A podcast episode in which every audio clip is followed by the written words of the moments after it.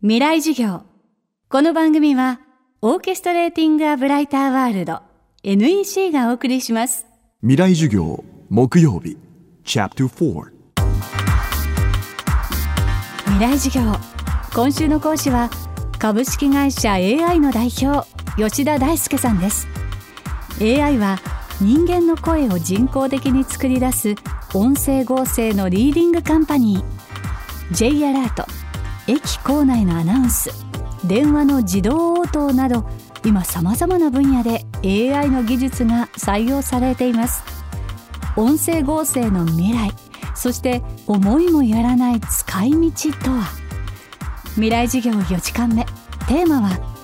音声合成が愛を語る日。今多いのがですねやはりロボットの話が多いんですね。それでロボットもあのコミュニケーションロボットですねその場合は必ず、まあ、人が喋りかけると音声認識をしてやってそれでその対話システムで答えが導き出されてそれをあの音声で返すというこれはですねどんどん広まっていくような気がしますね。それでロボットじゃないんですが今スマートスピーカーとかっていう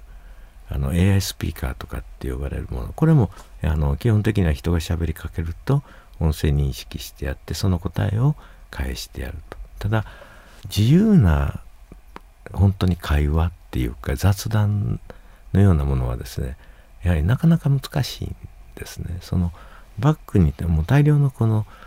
雑談のデータを用意しておかないといけないって。それ以外にですねまあアラートっていう意味では音声がやはり一番いいんですね。視覚情報っていうのはこう一覧を網羅して見るっていうのにはすごくいいんですけど見ていないと分かんないわけですね。ところが音声聴覚の方はですね勝手に入ってくるそれで反脳は反応するわけですね。で、まあ、これから、ね、多分広がるなと思うのが例えばの工場の中ですね。で緊急事態が起こったら大体パトライトがうんうんよんって回るわけですよね。それで警報を発すると。そこのところをその状況を音声で先に通知をするとかっていうところにはですね実際のあの工場の中では使われていくのが広まるんじゃないかなとまあ一部そういう用途で使っていただいているところもありますね。最終的に使っていただく時はですねその技術をが意識されない状況になった時に本当に広まっている時だと思うんですね。ですからそういう意味では駅の校内放送とかですねだんだんと意識されずに使っていただいているというのがやっぱりその入り口に来たかなっていうような気はしてるんですね。ビルの中の館内放送でもそうですしあの多分これが合成音だっていう意識は皆さん聞いてらっしゃる中で、ね、一切ないと思うんですね。それでそこにですねいろんな声多様性のある声を提供できるようになるとですね本当の意味で新しい文化になっていくんじゃないか。だからちょっと反対に考えると世の中うるさくなるかなと思うんですけども音声によっていろいろな気づきを与えるとかですね楽しみを与えるっていうことができると、まあ、ますます世の中良くなるかなっていう気するんですね。一人が必ず自分の声を持つと。スマホの中に自分の声が入っている。でそれをもうプレゼントもできるよというような時代を作りたいと思うんですそれで今もですねあの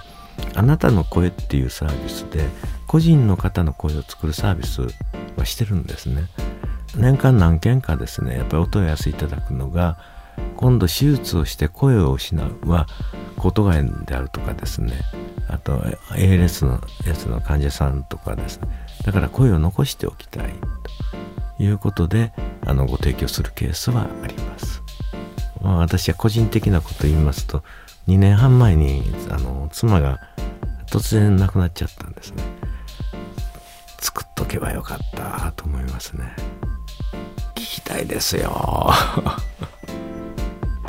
もう言われることは分かってますけどね。何してんのよって。だから思い出すことがいくつもあるわけですよね。それをチャカチャカって入れてその声がかかってたらもうズキーンとくるでしょうね。でも毎日あの反省の日々を送ることになると思いますけど。今週の講師は株式会社 AI 代表吉田大輔さん。今日のテーマは音声合成が愛を語る日でした。AI の技術や AI トークあなたの声について詳しくは株式会社 AI のオフィシャルサイトでご確認ください。未来事業。来週は福寿山次元寺住職塩沼良順さんの授業をお届けします。そしてお知らせです。未来を担う大学生に向けた特別公開授業の開催が今年も決定しました。FM フェスティバル未来授業。明日の日本人たちへ。人工知能は産業社会の何を変えるのか。講師は人工知能研究のカリスマ東京大学准教授松尾豊先生。映画「君の名は」プロデューサーでもある川村元気さん。ゴリラ研究の第一人者京都大学総長の山際十一先生。開催日程は10月15日日曜日です。